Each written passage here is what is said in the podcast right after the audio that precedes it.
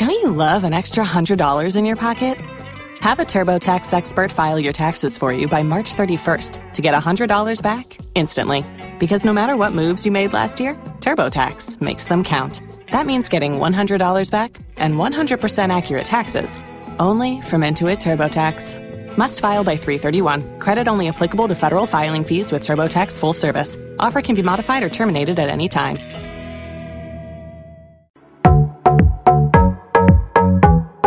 You're listening to HealtheVoices Radio, a podcast by health advocates for health advocates. Join us for real conversations on the ways health impacts our lives, featuring guests from the HealtheVoices community and beyond. Co hosted by Robert Breining, Brady Dale Etzkorn Morris, and Dawn M. Gibson. This is HealtheVoices Radio. Hello, everyone. I am Brady Dale Etzkorn Morris, and along with my co host Robert Breining and Dawn M. Gibson, would like to welcome you back to HealtheVoices Radio for season three.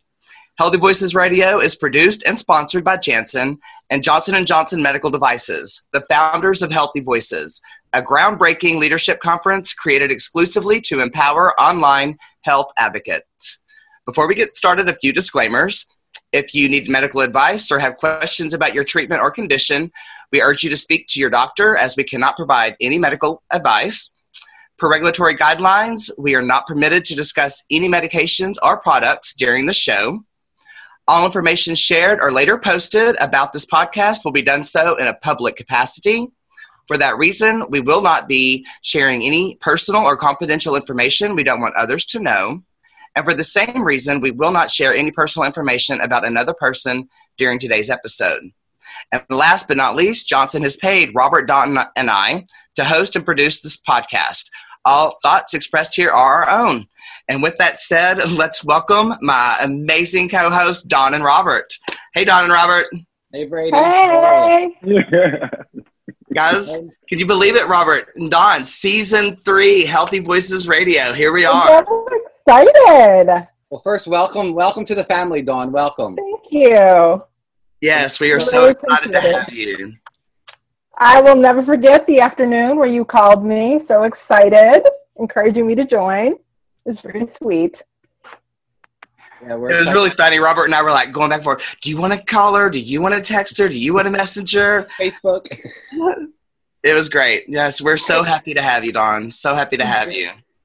So one of the things. Robert, we- let's Talk talk about about today's show. yeah, I want to talk about the new format that we have coming up because Yes. people are seeing us in, in, in like a Zoom cast is what I guess we'll call it from now on, um, where we're live and, ex- and experiencing this, you know, with you. You're not just listening to us after the fact. So um, we're going to really touch on uh, major topics. We're going to have a lot of uh, important information that we're going to share about, and we're going to work on a panel, kind of similar to like, uh, you know, the view or the talk, right? Where we kind of pass it around and, and speak on hot topics.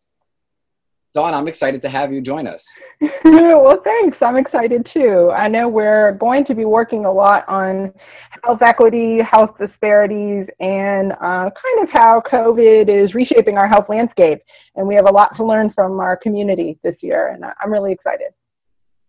Yeah, I'm excited too, especially to uh, have our guest, uh, my brother, my tribe mate here, um, Guy Anthony. He's an amazing advocate, HIV advocate out of New York. Um, he is somebody who is a part of the Positively Fearless tribe with me, and he is somebody who I know I can count on if I ever need anything. Me and Guy may not speak all the time or have a, a regular conversation going on, but I know if I need something, I can call Guy, and Guy knows he can call me. You know what I mean? And I think that's one of the things that's great about a relationship is it doesn't need to be active all the time, but when the important things happen, we're here. You know what I mean? So Guy's going to come on and we're going to uh, have Guy speak about his experience um, uh, when he had COVID this uh, year. And we're going to talk about COVID in general and how it kind of changed everything that we do in his advocacy and, and how it kind of really reshaped what the new normal is. So please help me welcome my friend Guy Anthony. Hey, What's up, guys. everybody? You're here. I don't know. Hi, guys. I'm honored to be here. Thank you for um, having me be the season three, the first guest. So that's an honor for me. Um, I know each of you uh, personally. I just recently met Dawn, and I'm obsessed with her and her bird collecting, and like I'm obsessed. Like we have to talk offline about that. But um, yeah, today's a good day. I like to say it like that. You know, every day is not a good day, and I like to be honest. And so today mm-hmm. is a good day, and so I'm going to sit in that, and I'm going to live in that space. That's wonderful. I can't wait to chat. I was going to say, um, we here at HealtheVoices, we're all about authenticity. And when Robert, Dawn, and I sat down and we were talking, like we want to do the first episode about COVID this year, yeah. we're like, well, to do so, we have to center the voice of someone who has had COVID. And yeah. from social media, we knew, Guy, that that you had gone through this. So start us off. Tell us, you know, about your your COVID experience, your symptoms, what made you go get tested, and then yeah. Um, as someone that lives with a couple comor- comorbidities, I'm I'm just very in tune with my body, or I like to be. Um, and I remember I was in London for my birthday in February, um, one of my favorite places, and I had come back, and maybe the next two weeks, I immediately felt sick, like sicker than usual. Like I, I, I get my flu shots, my pneumonia shot every five years. Like I'm about that life, and so it just it didn't feel right. And this is when New York was like locking down everything. And so I let it kind of, I self medicated for like maybe two or three days. And I'm like, okay, this isn't going away. And so, you know, it, we're in New York. COVID is like on the news uh, cycle 24 7. I have HIV. I have bipolar disorder. Am I going to be able to get my meds? Like, I need these meds to survive. Like, it's not something that I idly take. No, I need these medications. And so I think like the next week it started to get worse. And my parents live in Detroit and everyone could not come see me. I couldn't have visitors. I couldn't go anywhere. I remember calling emergency a couple times and one nurse, I'm not going to say the hospital, but one nurse was like, you know, if you're not deathly ill, she says, you need to stay home. And so the beds were already like we I had never lived through a pandemic before. This is scary and to also kind of go through it alone and and that's what i think impacted me the most is that i am a social being but i do hibernate sometimes. Um, and this time this was something that i could not control. I wanted people to take care of me at this moment and no one could. And so i really got depressed. And for someone with bipolar disorder this was just another trigger. And so here we are today a couple months later but i am still dealing with um, the remnants of suffering alone for three weeks. Yeah. I'm sorry that I didn't mean for that to be morbid, but it's just the reality of the no, situation. It's important. It's important to be honest.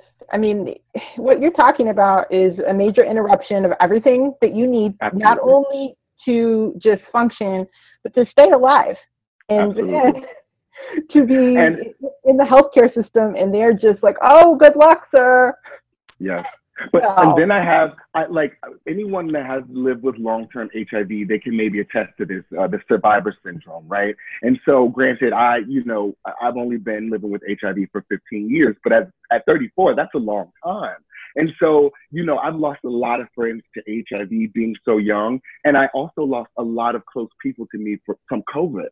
You know, and watching how other countries lock down their countries and put their um, not their patrons, but their their nation first, and that didn't happen over here. And so I'm angry that I had to lose people in my life that I loved to COVID.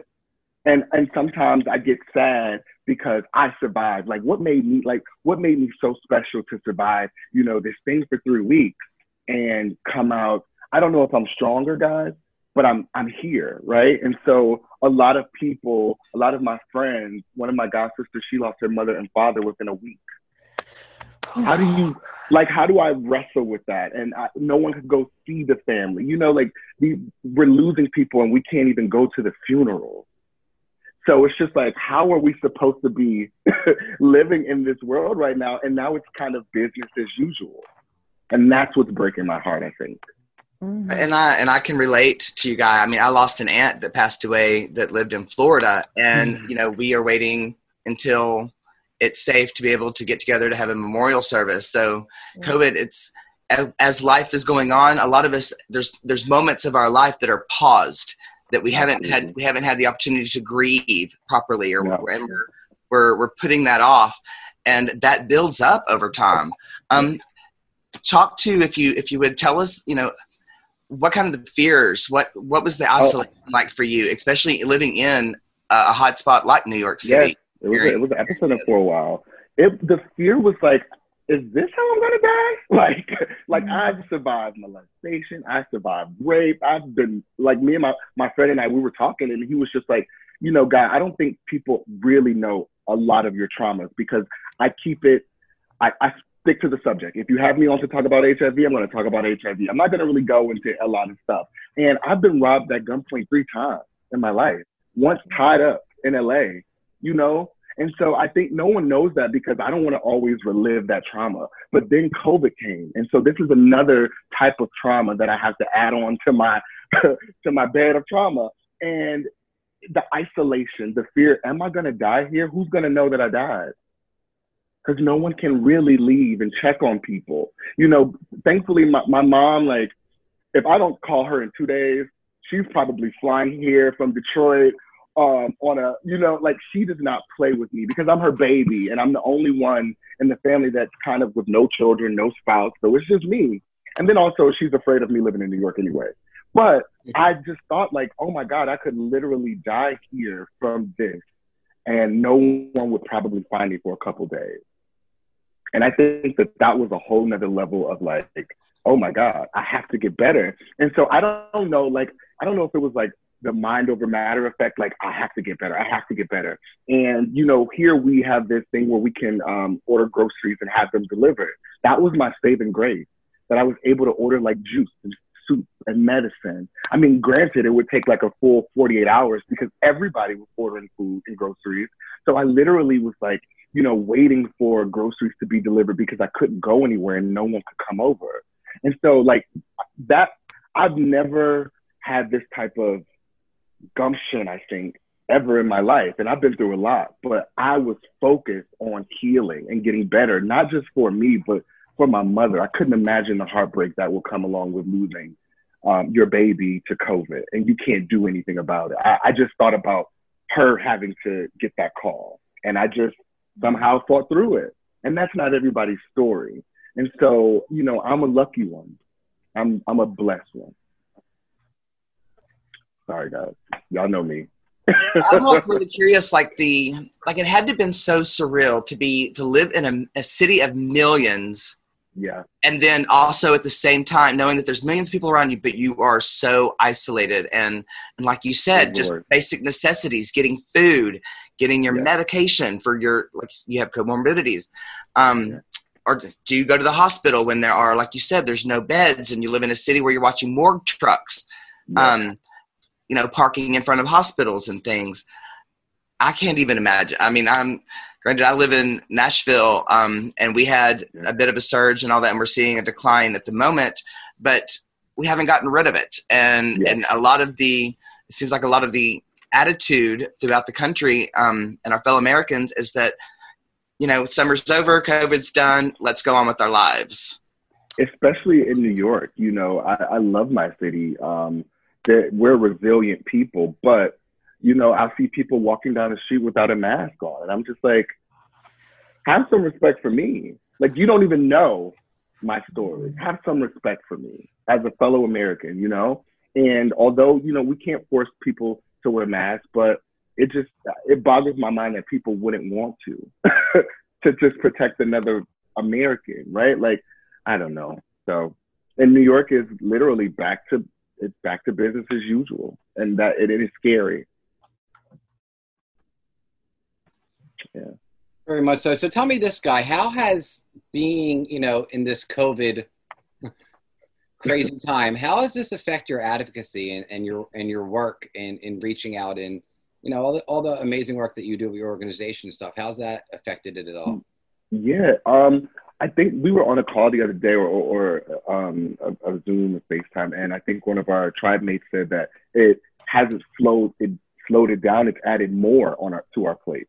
Mm-hmm. And I think that like it's crazy how people forget that we're in a pandemic, but I'm getting asked to like do all these things that you know are not important. You know, this is important because I'm talking to people and people get to see themselves you know, oftentimes we don't see ourselves on CNN or or on the news, but you get to see us, right? But it's just like stuff that you know, like this is in the grand scheme of things, people are dying. Literally, two hundred thousand people. Like, I don't want to. I don't care about responding to that email right now. I'm dealing with some real stuff. And so, if I'm honest, outside of the stuff that I do with like the campaign with HealtheVoices, my advocacy has like I've shut it down a little bit because I have to have some self preservation. And I'm going, you know, I'm you guys know I'm very honest. I'm going through something right now with COVID and just mental health in general. And I only have the capacity to do something for maybe four hours a day. And I'm not even joking. And I'm not going to stress myself out, you know, trying to be a face of something because that's what I that's what I've done. Anytime someone asks me to do something, sure I'll be the face of it. I'll do it. And it's not it, it's wearing thin for me right now, if I'm honest. Guy, would it be all right if we talk more about um, your mood and how you're uh, spending your day? Yeah, I would love that. okay, so it's it's my understanding. um, yes, it's it's my understanding that one of the central features of bipolar disorder is cycling and yes. some intrusive thoughts and kind of like sometimes someone is maybe driving you're driving a car and then someone else starts driving it yeah um, i have um, about 10 people in my life who have bipolar and I, i've been watching this for many years and yes. when i hear you talking about the interruption of everything that you need uh, that gets my attention a, yeah. as uh, somebody who loves a bunch of people with bipolar. So, could you please yeah. tell us a little bit more about um, uh, of how your mood has been affected, and then yeah. what uh, self care may have helped you um, intervene in, in, some of this? Um, the, literally, I can maybe shift from super excited. I wake up optimistic, and then by like five o'clock, I'm like, I'm done. Yeah. Sad. There, I'm like, you're you're so low. Like, why do you think people care about what you have to say? And I'm just like, oh shit. you know? And so like when people eat like even when you know, you like he's there, that's my brother, he's he's a great advocate. I'm just like, I'm just, I don't am I? I don't know. You know, like mm-hmm. because sometimes I feel like that and then most days I don't. Um, and then I, there are some triggers for me, right? Like I, I had a, a bad breakup recently earlier this year, sent me in a tailspin, and then COVID. Mm. So it was like bad breakup, COVID, still grieving. And yeah. so some days I'll wake up and I'm just happy go lucky guy that everyone loves and jovial. And then Tuesday I can't get out of bed. Yeah. And people are like, you know, sometimes I talk to my friends about it. This ring light, y'all, Lord, you see the sweat? but no, um, you know, that's why I took like when, when I when you asked me how I was, I said today I'm okay. Yeah. I, that's how I like to preface. You know, I, Yolo told me like really answer a question. If how if someone asks me something, I'm gonna tell you exactly how I'm feeling. I'm not gonna be like, oh, I'm okay. No, I'm gonna be like, had an episode this morning, doing better now, because that's real. And I can't give the glossy picture anymore of like, yeah, I have all these bad things happen to me, but I'm smiling for the camera in the picture today. I can't do it anymore. And I think that that's what my self care regimen looks like now because of COVID. I can't yeah. fake the funk anymore. mm-hmm. I, I'm I'm taking off masks. I'm sitting in some stuff. I'm mm-hmm. cleaning off some residue. I'm purging. I'm weeping. I'm crying. I'm alone. So yeah. it's only me, you know? And I just think that, if, you know, granted, everyone's not going to have the same um, reaction to a pandemic, but for me, that I had to go inward.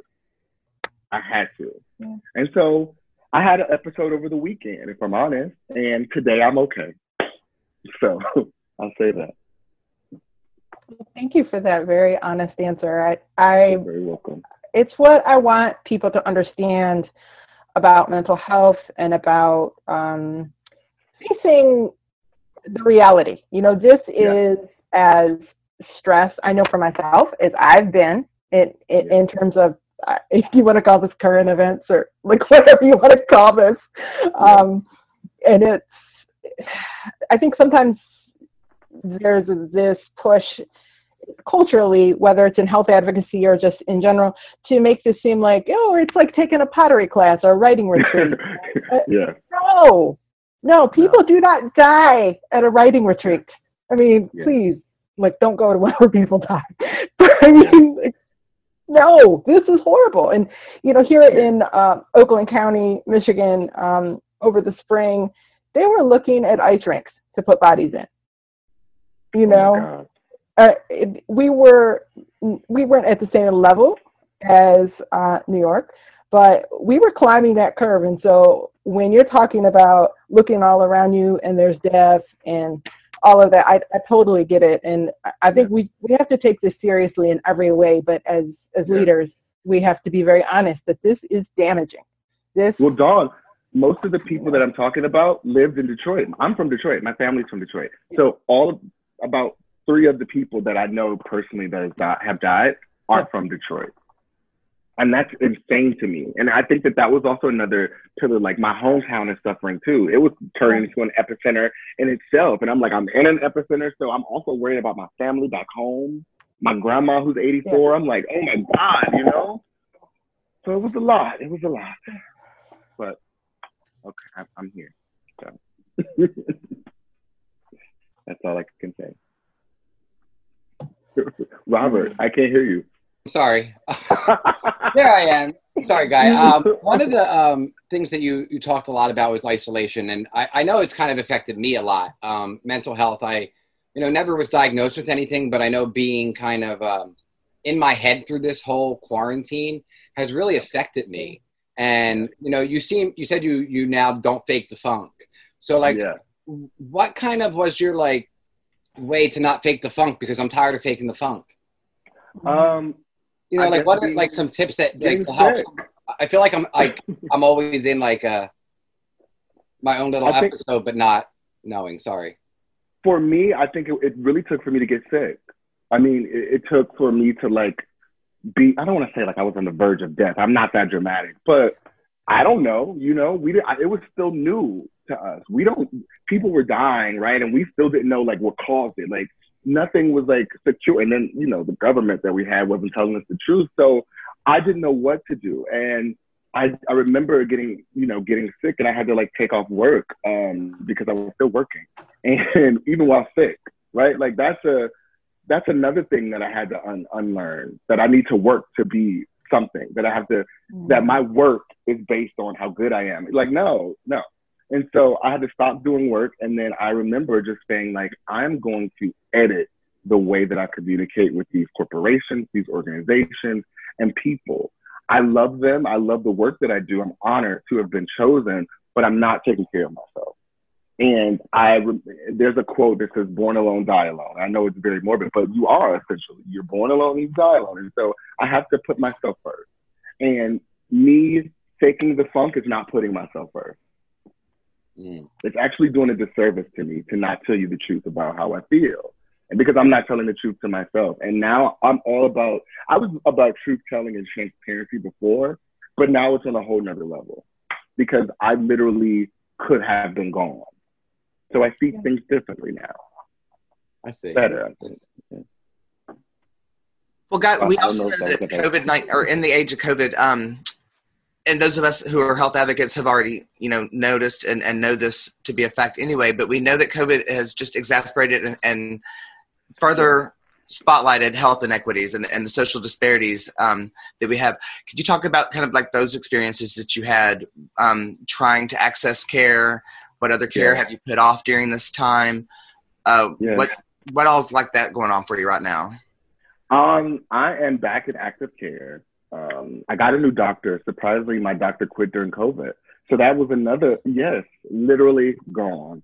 So not only could I not get a bed or go to the hospital, but like my doctor wasn't even there for me to go get like the clinic. Like, so I had to reacclimate to a whole new person. Like, you know, and so I take my doctor visits seriously. Like, you don't just get 20 minutes with me. I'm sitting down. I'm like, so let me tell you about this bump on the back of my. He's like, wait, wait, wait, wait, wait, wait. But I'm like, this is my body, guys. Like, you know, I have to take. And I'm getting older, and I'm a black gay man. There are certain things that I experience that other people won't. I have to know these things. I need an anal pap smear. Like, what is up? You know. And so I think the care now is is better because I have a new doctor um, that I really communicate with and talk to. Um, and I still go to the same place So you know, I'm not going to say the name, but it's it's it's it's good care. I just was not able to get the services from a hospital that um, that I would have liked to have gotten. Clinics aren't hospitals. no. I, I can't just go to my clinic and seek service and they have a bed waiting for me, you know? So the fact that I live in New York and couldn't like go to the hospital like that kind of like do i even want to live here now? You know like mm-hmm. it's just a lot it's a lot of stuff. I mean but can i afford to move right now? Jobs are people are losing jobs people are losing money. I'm not getting the same contracts i got before you know? So these are all real things that people have to think about that no one's talking about and how we got a stimulus months ago and we're expected to live off of that $1200 all the way up until october is like baffling to me yeah. And I didn't get a stimulus. I know people in my family that deserved a, a stimulus but didn't get one because of, you know, cracks or whatever. But people are really hurting out here. And I don't think that enough attention is really being paid to it. Right now we're talking about voting. And yes, that's important. But to people that look like me, we're like, what are we voting for? Just more of the same? Because nothing has really changed for us. And, or, you know, in our, in my hometown of Detroit, people are still suffering, still no jobs, still no food, still no money. So what are we voting for? But I, I encourage voting, of course. But you know, I just think we have to be honest about you know the, the feelings of different people, different types of people right now during this COVID time. I, I'm wondering what you feel um, the people in in your life uh, could do to be more supportive of you as you're what you said is that you're processing a lot of trauma. A lot of things are yeah. popping up, um, uninvited, yeah. of course.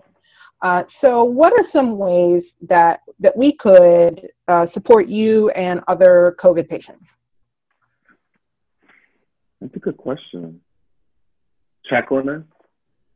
A simple text on, you know. Um, I, I have a really, I'm blessed. I have a really great support system my my friends they check on me, they comfort me, they eat my food. but you know, even um, like my friends, like my um, HealtheVoices, not HealtheVoices, but my positively fearless tribe with Robert, like they we have chat logs, like we we check on each other all the time. And I, if I'm honest, that has helped me because I'm not a phone person. I'm not gonna call you. Love you, not gonna call you. Um, but sometimes I think just to ask me what's wrong, I think that that has done wonders for me lately. Mm-hmm. Because most, you, you know, when you have this like persona online, people think, you know, and it's happy go lucky. People just, oh, he's good. Oh, he's in Mexico. He's here. He's living the life. And those sometimes are like the most depressed people in the world. and if I'm honest, a lot of my depression right now is because I'm not traveling. I'm happiest when I'm away and I've not been able to like Robert knows like last year I went to like four countries like I'm out. And so the fact that I had to like sit in this little apartment in Brooklyn I'm like get me out of here. Um but just the text message just a chat you know and and that's all anyone would ever want because there's really not much you can do for me you know? Yeah. You guys are struggling I mean not struggling in that sense but you guys are struggling with your own stuff. Mm-hmm. And, and, and a lot of times we don't want to be burdensome but just a quick text message like, hey, thinking of you. Boom. That's all we need. You know, I think that was the hardest thing for me during this whole quarantine. Um, was like being alone, isolated, and then being like constantly like thinking of yourself and what you're yeah. doing, what you're not doing or accomplishing, and how you're still, you know, I, mean? I just for me it was a horrible experience to constantly have to look at yourself. You know what I mean, twenty four seven. Mm-hmm. And I felt that's kind of really mentally was what the hardest part for me was. I didn't mind yeah. the whole yeah. staying in, but it was the not being able to see and hug people. You know what I mean? That yeah. really I missed. Yeah. You're a hugger, guy, so. I'm a hugger. Robert, now I'm not. you've made a really important point. Up, go ahead, Dawn. I'm sorry. Um, you're, you're bringing up a really good point about how you know when we don't have either the coping mechanisms or just the access to the friendships that that we need um, sometimes we're looking at ourselves, but then sometimes we're we're kind of looking at ourselves through a funhouse mirror. Yeah. Mm. we lost you, Dawn. We lost you, Dawn. Yeah, I lost Dawn. So, um, seems to me like it, it's so hard There we go. to to live in the moment, particularly when the moment is scary, and then like try and stay hopeful for the future, and then like eat enough vegetables. And it's Yeah. like, oh God, I know. lot. Yeah, I, but I, I'm only doing what I can do. I think Mhm. that I give myself permission to. If I feel sleepy, I'm going to sleep. I'm not going to stay stay up and try to talk to. Stuff. I'm going to sleep, and I think that this has definitely forced me to put myself first in my health. And I wasn't healthy before, and I'm still not healthy now, but I, I'm aware of it. And I think that once you're aware of something, you can make effective change. And so um, I know what my triggers are now, even more so than before. And so I'm I'm alleviating those triggers. Like I'm not gonna like I I'm. Why didn't anybody tell me about breathing? Intentional breathing. You know, right? I know, right? It seems so simple, but we did a thing about breathing the other day. And I was just like, all I have to do is like breathe for 30 seconds and I can like calm my brain down a little bit. And so, guys, now I drink tea now too. So I'm, really like trying to get myself in a more um, spiritual, like centered space. And so now, like, I was overwhelmed to have a grant due on Wednesday, okay, during COVID. So you, I, I'm extra stressed. And I just breathed before I took the grant call. And I was just like, oh, okay, clarity. Hey, who knew? Why didn't y'all tell me about this? So I'm just learning new things about myself every single day in isolation, um, as anyone can, I guess, in a pandemic. Mhm. Guy, you kind of touched on it just briefly, but I'm kind of curious.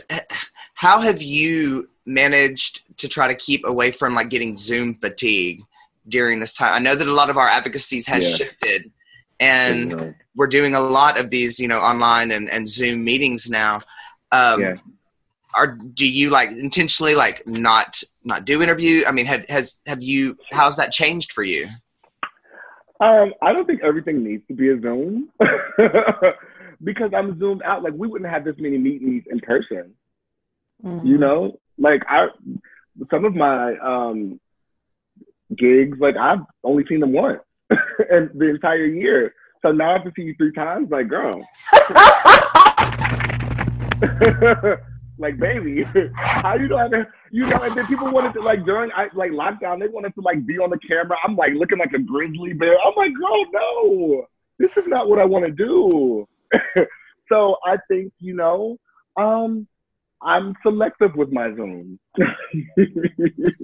I get it. I get it. And it, it was also, it kind of really surprised me. I think it, we should also address the fact that um, a lot of people just take for granted at the beginning of COVID, a lot of people were saying, you know, now's going to be a great time for you to learn a new hobby or learn a new trait or learn a new this or that.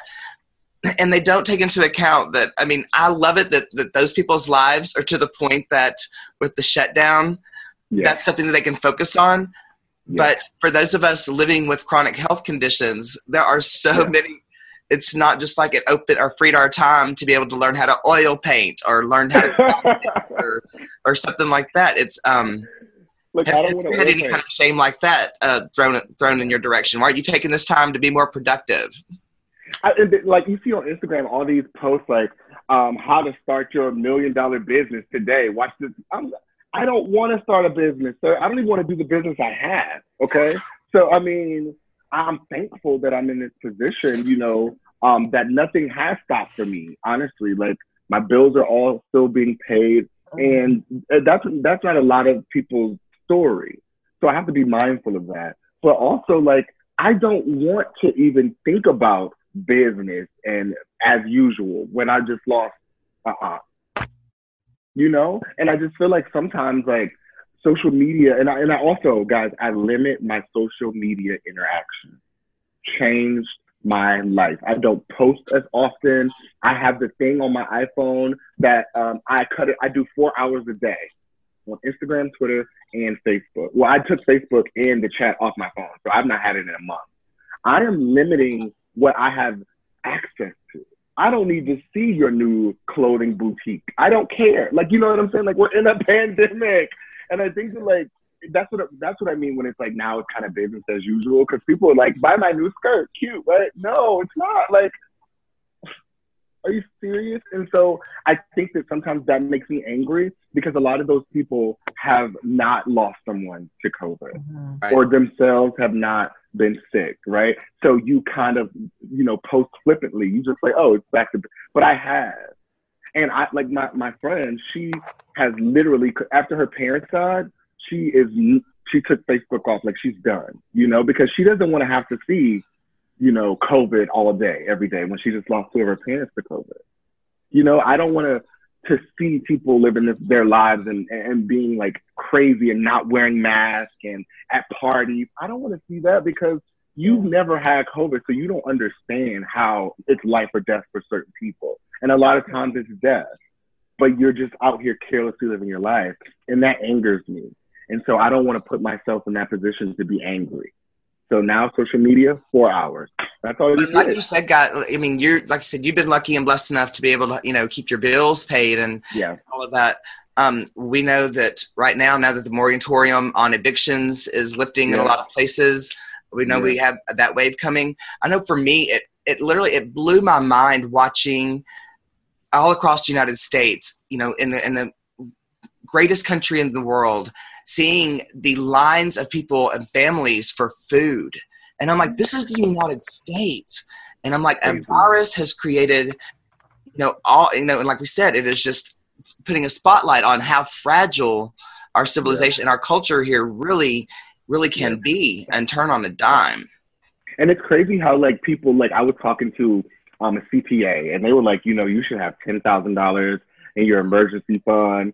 And I'm like, these, mo- oh no, you should have ten thousand dollars in your emergency fund. And I'm like, you want me, a regular paid person living in America, to have 10 10k saved up when these multi-million dollar corporations went out of business in a month? How does that even mm-hmm. make sense? You expect me to have it, but you like, come on now. And they are the ones that are being bailed out. I didn't get a bailout. you know, I didn't even get a a stimulus check. So anything like, thank God that I was able to save up money, which is rare for me because I usually don't. And this year I actually did. So I'm like, oh, okay. But the fact that you're expecting me to have 10K saved up, not knowing how I'm going to eat or where I'm going to live, and all of these people are going, you know, belly up in their businesses that they've had for years, that means that something's wrong. There's an there's an inequity somewhere, and we got to figure it out. So Great points. Yep. Sorry, I have a crook in my neck, guys, so I can't turn this way. Have you noticed? It's, I'm like trying to be as normal as possible, and I'm like, oh, what's over here? But okay. so, uh, Guy, what would you say? Uh, you know, now that we've, I think we we've hit a lot of the um, the, the big points of the of the of your COVID experience. Sorry, um, yeah. what do you think? If you could say one thing to to people who are making choices about their health in, in the context of COVID, what would you say to them?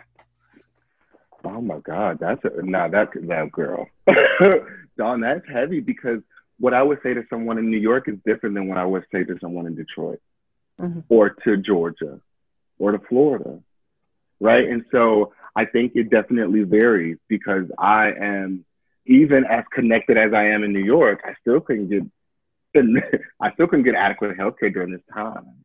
Mm-hmm. So if I couldn't get into a hospital in New York, like, you know, well, and also because I'm poor too. So I mean, that could be it. But also, you know, I don't know. I just, I, people have an inherent distrust of public health, and I, I don't from the way that I've navigated, and I've and I've and I've been in close proximity to healthcare, so I know how to navigate it. But a lot of people don't have that luxury of knowing how to navigate insurance or healthcare, or you know. And so those are the people that I really feel for, because like no one's teaching you how to do this. Um, so what I would say to someone in Detroit is, you have to do what's best for you in, in, in those terms. And and also, I don't know what that is. I really don't know, if I'm honest, like how to communicate taking care of yourself when you know that the system is not built to protect you anyway. Yeah. And I want to point out, it, it, as you were talking, it, it made me think about how you know you live in New York City, where there's you know all these big, great, you know, world-renowned hospitals. Oh, yeah. But even in communities, you know, in rural America and counties where their only county hospital has gone belly up and has oh closed, how do how are people in rural America, you know, dealing with COVID and not having a hospital nearby to go yeah. to? Um, it's I mean, it, it is also just further spotlighting, you know, inequities and, and our need to to change the way that we look at healthcare.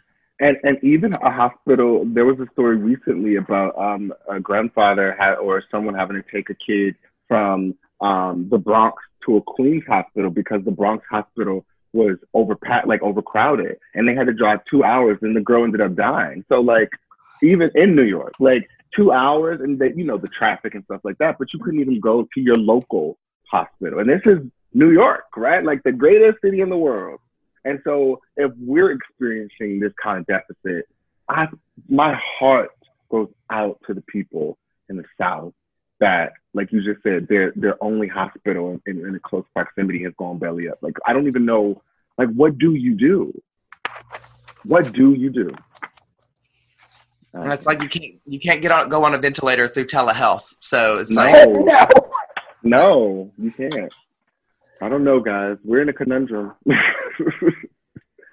but I'm glad that we're doing this today because at least someone, um, you know, can see sort of a positive story. I guess. I mean, although I'm still going through it, and then also another thing, really quickly, is like the remnants of COVID, right? Like I don't know you know, some, there have been a couple things have, that have gone on with my body post healing, I guess, and that have that I never experienced before.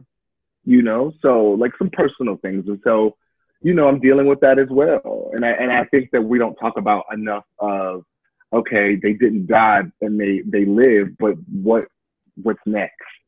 There, you know, mm-hmm. people have lost memory. Like I don't remember much. I don't know if that is, you know, but I I had a better memory than I did before COVID, and now it's like it's weird, and that and that frustrates me because I'm, you know, I'm, I think I'm a quick guy, but now I can't even, and you know, and so I like we don't know, and I think that that's my issue is that we just really don't know. The great unknown is like um, we we have to keep going to get tested. We have to keep you know doing those things, but how do they know what the remnants of it are or the effects on my body after COVID? And can I get it again? They said I could. So that's scary too. But anyway, positive thoughts. Crazy scary. One of the things that um, you know you, we speak about um, a few times is isolation and how that's really affected us through this time. Um, yeah. What is the one thing that you cannot wait to do once we kind of get back to uh, a little normal? But like, what is the one thing that you can just not wait to get out there and do? Get out of this country. I mean, not in that way, but like travel that is my my I have four trips that were canceled this year because of COVID. You know, and I'm glad, but I, I was I was ready to go. Um, this is my year of travel, and so I was going to Santo Domingo. So I'm like, I want to get out of here. Um, and you know, I really want to go back to London. My friend, I have a lot of friends over there. That's where I was actually. I'm actually thinking about relocating to London. Um, and so I'm. I was supposed to be going back this year to look at places, look at flats, and see what that looks like because I think it's time. I love watching you travel online. I think it's amazing, and seeing that you you travel with. It's it's not the same group of guys. It's a bunch no. of different people all the time. So I love that you have like tribes for everything in your life, and I think that's something that you know somebody like me needs to really start opening up and having those tribes for certain things yeah. because it's it's awesome. It's way, it's a great way to fill in your support system, and it has yeah. to make you feel good to have all those people around you. Love you. Well, that's that's why I always say I'm really blessed and I, but I collect people. That's my thing. Like I'm a collector of people. Like you know, like you're stuck with me. You know, like what Dawn, you're stuck with me now too. So it's that thing, and and and and you do right by your friends. You do right by your tribe, and you check on them, and you affirm them, and you love them. And mm-hmm. I think that whatever energy, whatever you put out into the universe, that's what you can expect back, not what you should get back. I expect goodness to come to me because I genuinely try to put out goodness. And so I think that people are attracted to that, you know. Um, I'm no Denzel Washington, so it has to be my personality. they have to like me for my personality and not my look, right? So, but um, but no, I just I just really have I have best friends for 15 years, 10. Like I don't lose friends. You know, if I lose a friend, it's because we're like, girl, we're done. But I just keep those good, those good people and that good energy. And if I'm honest, like that's how I've been able to really get through COVID too, is because all of my best friends from Detroit, I swear to God, guys, they all live around like within 10, 10 blocks from me, like five of them. So I, these aren't new people that I just met in New York. I've known them my whole life. So that's also good. I barbecue now, you know, I picked up hobbies like barbecue and I bought a portable grill and we socially distanced at the park and we, um, we, we bought a karaoke machine. We had drinks and I barbecued right there in the park and with all my friends there. And I was like, this is what I need. So if I'm honest, I'm going to need that, but in closed doors after COVID. And then I'm going to need my trip to London yeah. at this time. Yeah. That's awesome. Thank you, Robert. One of the things that we um, always ask everybody who comes on the show is tell us a little bit about your HealtheVoices experience. You know, this this oh. podcast was kind of birthed out of that conference. So I just want to know a little bit about, you know, your experience and, and, and what you get out of going every year. Yeah, well, I'm a three time attendee. You see, I couldn't turn this way, guys. I'm a three time attendee. Um, I love HealtheVoices if I'm honest, this is the first. So before I, before there was a HealtheVoices, I didn't think that other like chronic illness communities like had conferences. I don't know. Like I just thought that you know because HIV is like a multi-billion dollar industry, right? And I know that you know people make their whole careers out of just doing HIV work, right? And I just didn't know that like you know IBD had a conference too, and so I didn't know how they lived.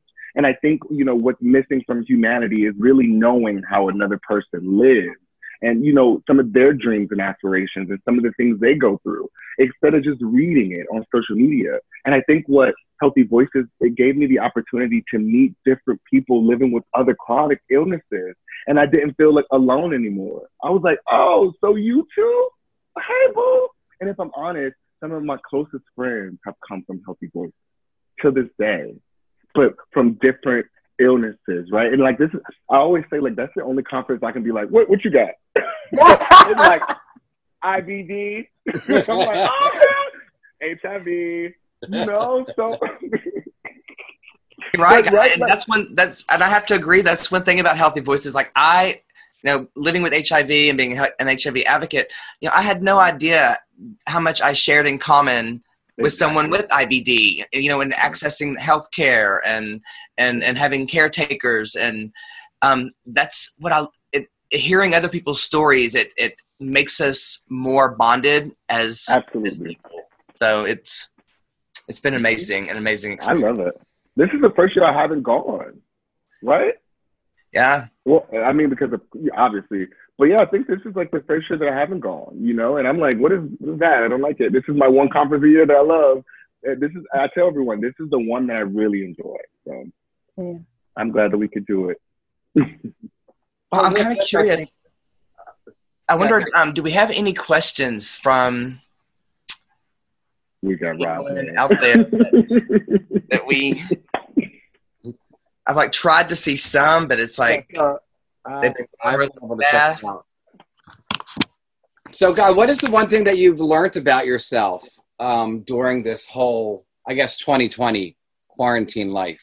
What is like the one thing that that I haven't like really dealt with the pain and the trauma, but I thought I did, or maybe you really never do, right? Maybe it's a lifelong kind of journey, kind of thing. But I, I, I think that um, I packaged it well, put it, smiled, made it glossy, dressed it up, but I wasn't dealing with it. And I think now I've learned how to deal with it for real, you know? And I think, and I'm also understanding why I packaged it up for so long. And, you know, me and my mom, we talked about this. My mom was, everything needs to look perfect. When you leave out of the house, there should be no lint. You should, your clothes should be ironed to perfection. You come home with dirt on you, punishment. So if you if you know me, everything is always it has to be like per- like and and I really I wasn't living. I just always try to present so perfectly, and I'm like, that's not who I am. I'm hurting, and why am I trying to present perfectly? And so I'm learning how not to. If, if you see, like to me, I even thought about wearing this. I was like, this is so unlike me. I had on a turtleneck the other day. Like, everybody's like, and I'm just like, you know what? I'm gonna wear a cute. Who am I? Who am I? But I'm I'm comfortable, right? And so I'm like, even but people don't even think about stuff like that. They're like, it's just a shirt. But to me, it's a whole process. And so that I'm learning to get out of my head more, and that it doesn't have to be perfect to be loved. And and I think that that is what I've learned the most is I don't have to give you perfection for you to love me. I'm worthy of love just in general, One hundred percent. and that's on period. Robert, stop laughing, guys. I'm burning up, but I'm, I'm loving these questions. So, so one of the things that um, people may not know about you is that you're a music artist. You rap and you have Yeah. your own, you know, stuff going on there. So in quarantine, were able to maybe uh, did any of your creativity flow with maybe new music or anything like that? Yeah, I wrote, I wrote a couple songs out. I'm always writing. I think people, um, I think it was really difficult for people to like, like understand that I was a rapper because they're like, what? This guy that does all, all these HIV advocacy videos, and I'm like, oh, oh, oh. But that is, I'm multifaceted. Like I, I, I write, I rap, I dance. I went to performing arts high school. Like I did oratory. Like these are all the parts of my personality that I love to tap into. And so, of course, I wrote a lot of poetry, a lot of a lot of sad stuff. Um, definitely, I journaled. Um, I definitely I haven't created music because I'm afraid to go to a studio. I'm taking it seriously, guys. But once the studio opens, like for real, I'm gonna go back in and record. I dropped my mixtape made in Detroit this year on my birthday while I was in London. I thought I, I thought I wanted to do a Beyonce move, like just drop your album while you're overseas, and it worked. Like people bought it, and, and I thought that was kind of dope. And now I talk to people, and they say I love Daddy's Little Boy, like they know the words. And to me, I, that's just another way, uh, another outlet for me to get some of the some of the trauma out, some of the pain out. And if you listen to my music, it's not particularly happy music. It's good beats. And but I but I also study rap, like I study music. I'm not just you know oh I'm a influencer that raps on the side. No, this is what I was doing since I was 16. I just decided to take it seriously. And I think more than ever, I'm just you know, taking my art seriously because that that was that is what sustained me through the HIV diagnosis, and my art will sustain me through this. Hopefully. I'm, I'm curious, guy. Do you TikTok? Have you picked up TikTok during? I don't know the TikTok. That's for the young kids. I barely get on the Instagram. I don't know how to TikTok. My friend had to do my reels for me on Instagram because I was like, now how do I do it? He, he had to send an email for me the other day because I, I lost it and I couldn't find it. And I'm like, I, something has to change. Like, I'm only 34. I lost the email. Yeah. But no, you, you, you and your, your TikTok, y'all keep that. I can't. Yes. Oh my god, God. I'm sorry, guys. You're just so entertaining. So wait, so I have a couple questions for y'all. How are you guys dealing with COVID? You know, like I mean, that's a real question to to even have to put on this show, right? And and take calls and, and like really put on a production in a pandemic. like that's a reality. How how have you guys um gone through that and like where are you now? Dawn, you want to go first? Okay. Um. Well, um, it's weird. Uh, of course, this whole thing is weird. um, I'm. I do a lot of uh, consulting with pharma, and then I do disability advocacy and um, writing about arthritis and that kind of thing. Um, and everything has taken a hard pivot um, to centering COVID or centering the um, consequences of COVID. So whether it's writing about, you know, how to find a food pantry, how to make the most out of your money. You know, I've been doing some work on on the idea of um, building resiliency, but uh, it's also low key, just like you need to take this food thing seriously. Oh my God, please take this seriously. Do not wait to run out of food to try and find more food. Oh my God, you know. But um, it's really, as you said, if you're from the Detroit area, uh, there is no escaping how real this is and um, my uh, my aunt and I live together, and um, she's an essential worker, and mm. one of her colleagues came one inch from dying uh, of COVID. And um, when you're working in a grocery store like she does, people just are coughing all over you. Yeah. Yep. And she um, she has to work in there. I mean, she needs that job for a lot of reasons, but one of the reasons is because she keeps getting skin cancer and she has to pay for her treatment. And um, there is no alternative. She just, this is the job that she has to have. And, you know, that's what we're dealing with. And so the daily stress of living with an essential worker through a pandemic is wild. It, it is wild. Like there have been some days where I'm in the middle of making dinner and I just start crying. And, and I'm like, yeah, you're crying because this is terrible. this is this is horrifying. Usually, I'm kind of um,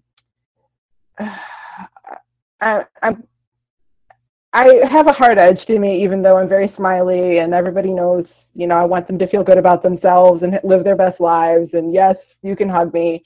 Um, I've been through a lot, so I know that sometimes you just have to keep going.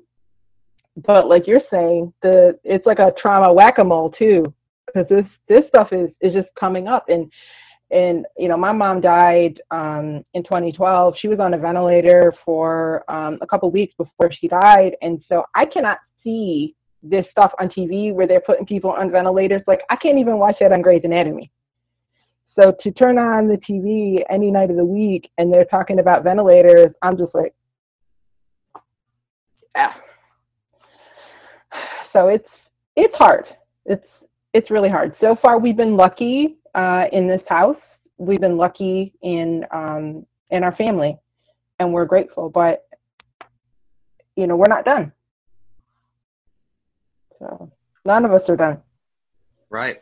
I know that for for me, it has been um, it's been interesting. Actually, like we, I mean, just to be an open, honest conversation here um, even turned some of the responsibilities of the show over to Jansen because it just is too much uh, trying to deal with, you know, living our lives and and being alive tomorrow um, and trying to produce the show at the same time. It was it was a challenge, but uh, for me, I've also been very fortunate that I have a fantastic husband that we have been utilizing state parks. We have been um, that way we can socially distance, but we can get outside and enjoying some of the natural beauty uh, and natural waterfall falls and things like that around us. Um, that's been probably one of the and we even went and spent uh, a couple of nights at a friend's condo on a lake and when we get there, we realized that there's no internet. So there's no TV.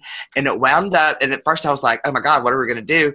But we had the greatest two days um, of just, you know, nights we were playing board games and laughing harder than we've laughed, you know, since, since we were dating. And um, it was a great time for us to connect and, and just reminded us of how much we love each other and how in love with one another we were. Um, so there's been some really great experiences through through this as well. How about you, Robert? That's too cute. Wow. I am not that fancy for my, my during this quarantine. Um, no, it's it's been crazy. It's been, you know, we've we've had some work to do. I lost work in, in March, and then I just recently went back in July, um, full time now back to part time. So it's kind of feels like I'm going backwards.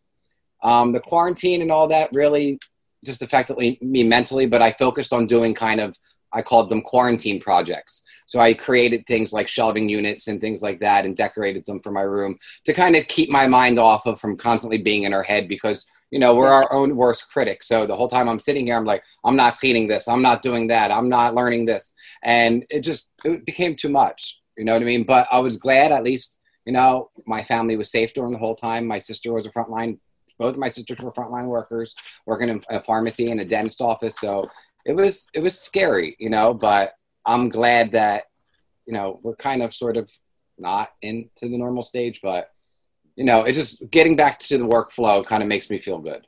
So for me, it was it was overall it was a, it was it was all right, I guess.